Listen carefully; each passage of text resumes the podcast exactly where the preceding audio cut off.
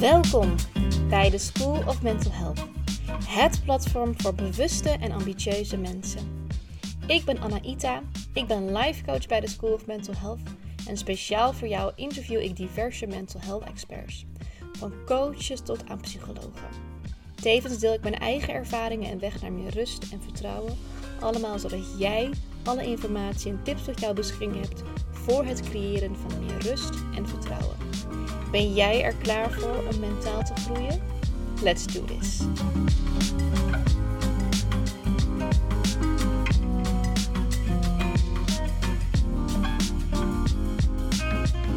Welkom allemaal alweer bij de zesde les van de School of Mental Health. Vandaag in deze les gaan we het hebben over hoe het is om naar een psycholoog of een coach te gaan die uh, ja, ook zelf in therapie is geweest. En daarom heb ik Dorianne Hoek uitgenodigd. Ze noemt zichzelf de psycholoog to go. Dorianne is psycholoog en werkt daarnaast ook bij een grote GGZ-instelling. Maar uh, ja, zo nu en dan loopt ze af en toe tegen een aantal problemen aan, waaronder de mega, mega lange wachttijden. En Dorianne dacht, mm. dat moet en kan anders. En daarom bedacht ze iets namelijk nieuws, namelijk de psycholoog to go. En hiermee wil ze dus psychologische zorg veel toegankelijker maken en ook een stukje klantvriendelijker maken.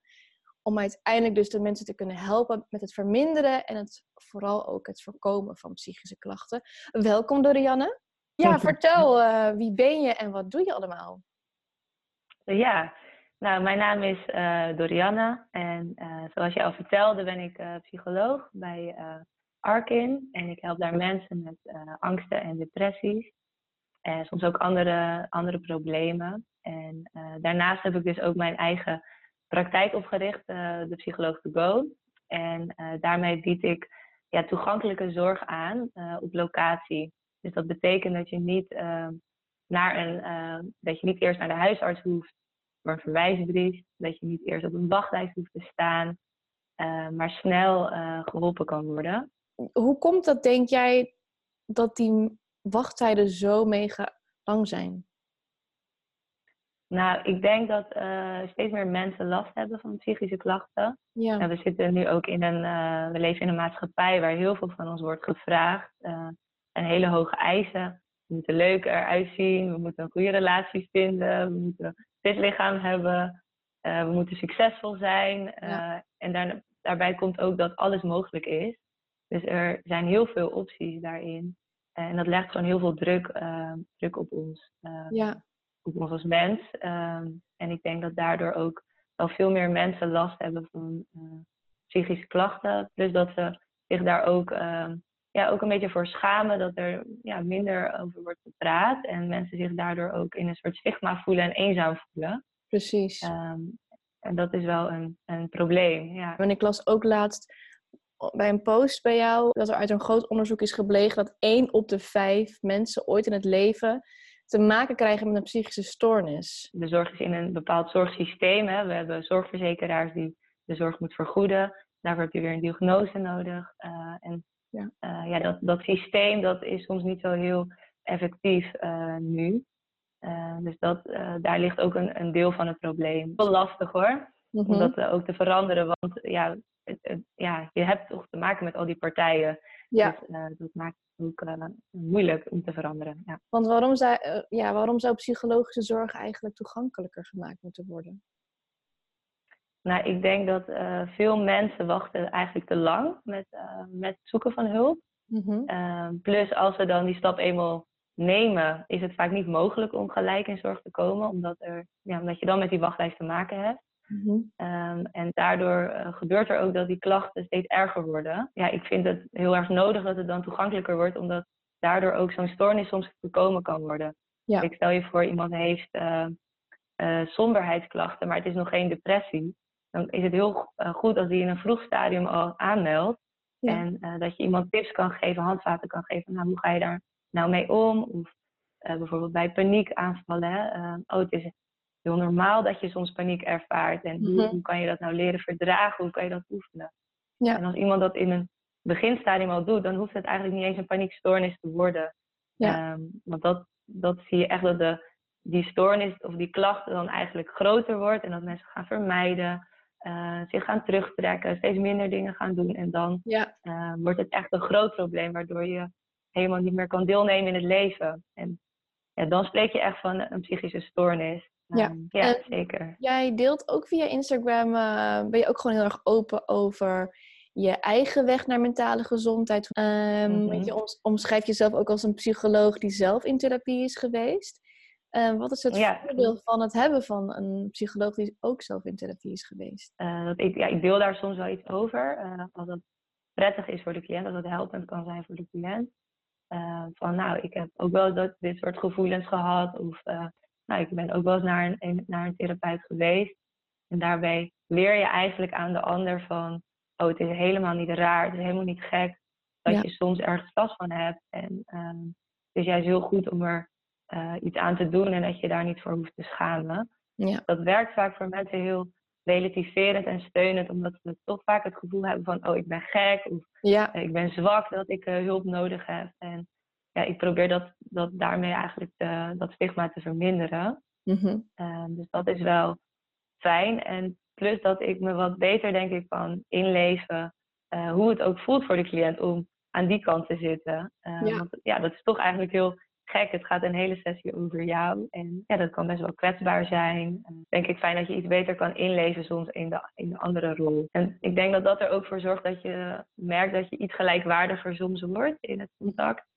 Uh, in plaats van, oh jij bent de dokter en jij weet alles en ik ben, ik ben de patiënt, kom je meer een beetje tot een gelijkwaardige positie van, nou, we hebben allemaal wel eens problemen en ik ga gewoon met jou meekijken, meedenken van, nou, hoe, hoe kan, het, uh, ja, kan je het beter krijgen? Hoe kan ik je ondersteunen daarbij? In plaats van dat ik de therapeut ben die alles weet. Want ja, het leven is gewoon een opgave voor iedereen, net zoals uh, voor de psycholoog zelf.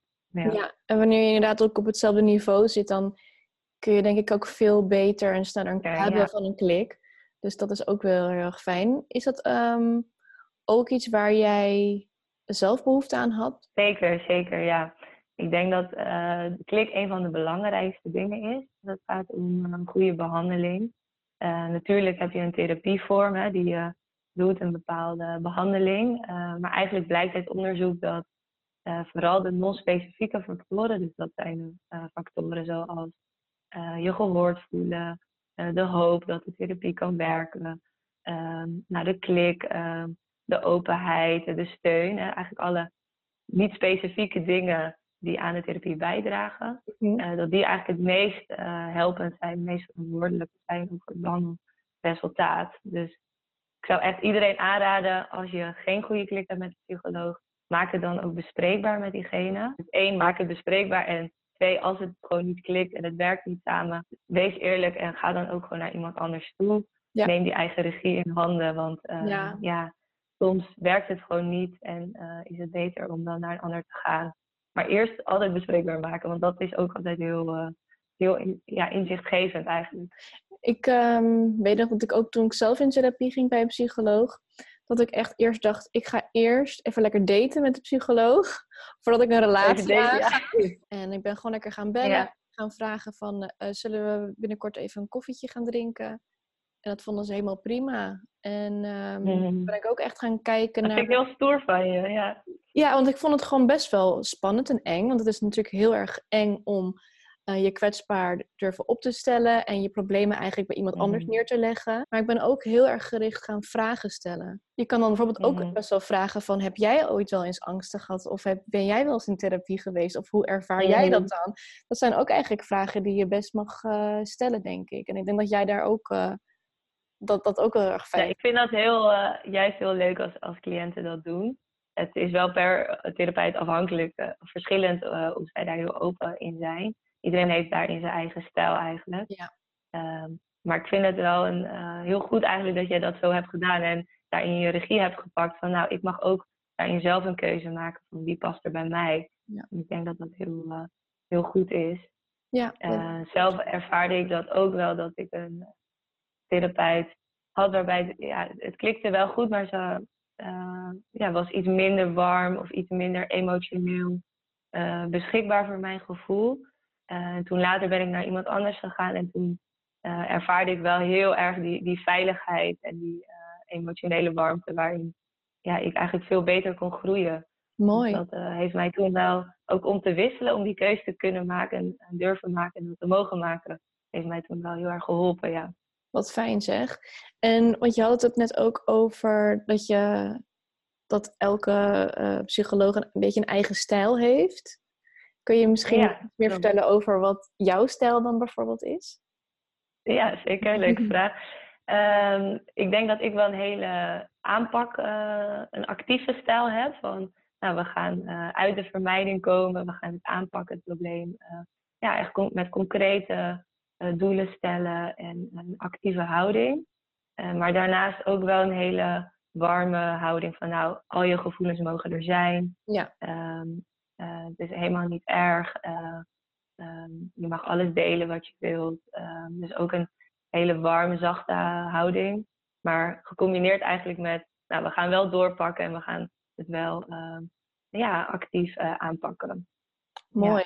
Dus ik denk warm, steunend en actief, zou ik het omschrijven. Nou, mooie combi. Ja. En heb je verder nog ja, andere tips met betrekking tot het verbeteren van je mentale gezondheid? Probeer eerst als je, als je ja, het leven echt niet meer zo goed zit zitten of je hebt echt heel veel last van klachten, uh, probeer dan uh, even terug te gaan naar de basis om mee te beginnen. Uh, vaak is zo'n heel probleem aanpakken heel moeilijk. Eh, maar doe dan eerst een stapje terug en ga echt naar je dagelijkse ritme. Dus hoe ga ik de dag doorkomen? een vaste tijd naar bed gaan, gezond eten, ehm, wandelen buiten of iets aan beweging doen. sociaal contact, echt die basis ehm, ja, het zijn eigenlijk levensstijlfactoren. Die zijn eigenlijk heel belangrijk om uh, je mentaal goed te voelen. Dat is eigenlijk de basis. En vanuit daar kan je dan altijd weer verdere behandeling zoeken om uh, ja, tot nog meer inzichten te komen. Ja. Uh, maar die basis is wel heel belangrijk. Ehm, en ik begin daar soms ook wel mee met iemand. Want als iemand helemaal niet meer functioneert, dan ja, moet dat eerst aangepakt worden voordat je weer uh, verdere stappen kan nemen. Mm -hmm. En verder is denk ik, ja, wat je nu heel veel ziet, is dat mensen heel, ja, jij noemde het ook al, heel streng zijn hè, voor, voor jezelf. Uh, dus dan zie je eigenlijk dat iemand last heeft van een, probleem of een klacht, maar daarboven zich ook nog heel erg daarover ver, veroordeelt. Dat dat heel slecht is. Um, en daar kan je heel erg last van hebben. Um, net zoals je bijvoorbeeld heel veel last kan hebben, niet een bepaalde emotie, die is al lastig, maar dan kan je nog meer last daarvan krijgen omdat je alles eraan gaat doen om dat niet te voelen. Ja. En dan zit eigenlijk de kern al in van, nou accepteer dat het nu even zo is. Um, laat het er zijn en wees mild naar jezelf. Niet veroordelend, maar um, ja, soms is het gewoon even zo en heb je er last van. En um, ja, is het heel belangrijk om dan wel uh, een aardige, lieve stem naar jezelf te blijven hebben. Ja. Uh, en jezelf daarover niet te veroordelen. Ja, ja, ja. Ik zeg vaak tegen cliënten ook, als je dan, ja, dan voel je je super shit of super verdrietig en uh, dan raak je misschien van in paniek. Stap 1 is, zeg tegen jezelf, het is oké okay dat ik dit voel. En stap 2 is, doe iets actiefs om um, het aan te pakken, dus qua zelfzorg. Dus één, het is oké okay dat ik dit nu voel. En twee, wat heb ik nu nodig voor me, om voor mezelf te zorgen om, om dit door te komen? Dus ja. Kan ik in bad gaan? Kan ik een douche nemen? Of kan ik even muziek opzetten? Of kan ik even naar buiten gaan wandelen? Ja. En zo leer je eigenlijk om ook jezelf te reguleren en uh, goed voor jezelf te zorgen. En het fijne daaraan is, is dat dat ook jouw uh, eigen kracht is. Hè? Jouw eigen regie heb je dan over het reguleren van, van dat probleem of die emotie. Ja. En dat maakt je gewoon heel, heel sterk en verkrachtig ja, dat maakt je inderdaad wel ja. verkrachtig. Dat is een mooie vraag. Wat heb ik uh, nodig? En dus in plaats van het te vermijden of weg te drukken, ga je het eigenlijk omarmen. Nou, ja. dit is er nu, dit hoort er nu even bij. Maar wel daarnaast een goede zelfzorg te doen. Precies. Um, om te kijken waar, waar ligt mijn behoefte. Ja. ja, heel erg bedankt Rianne.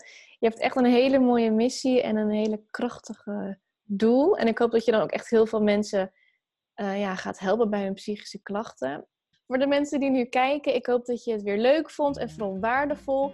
En dat je nu met het gesprek tussen mij en Dorianne wat meer inzicht hebt in hoeveel voordelen eraan zitten wanneer je door iemand wordt geholpen die zich heel goed kan inleven in jouw situatie.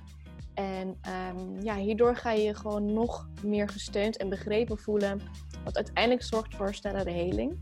En uh, ja, volg Dorianne dan ook zeker via Instagram, via de psycholoog to go. Ze deelt heel veel handige tips via Instagram. En je kan ook eigenlijk uh, ja, via Instagram denk ik direct een kennismaking inboeken in Amsterdam. Uh, ja, heel erg bedankt voor het kijken. En vooral heel veel succes bij het aanpakken van jouw mentale gezondheid. Hey, bedankt voor het luisteren naar deze podcast.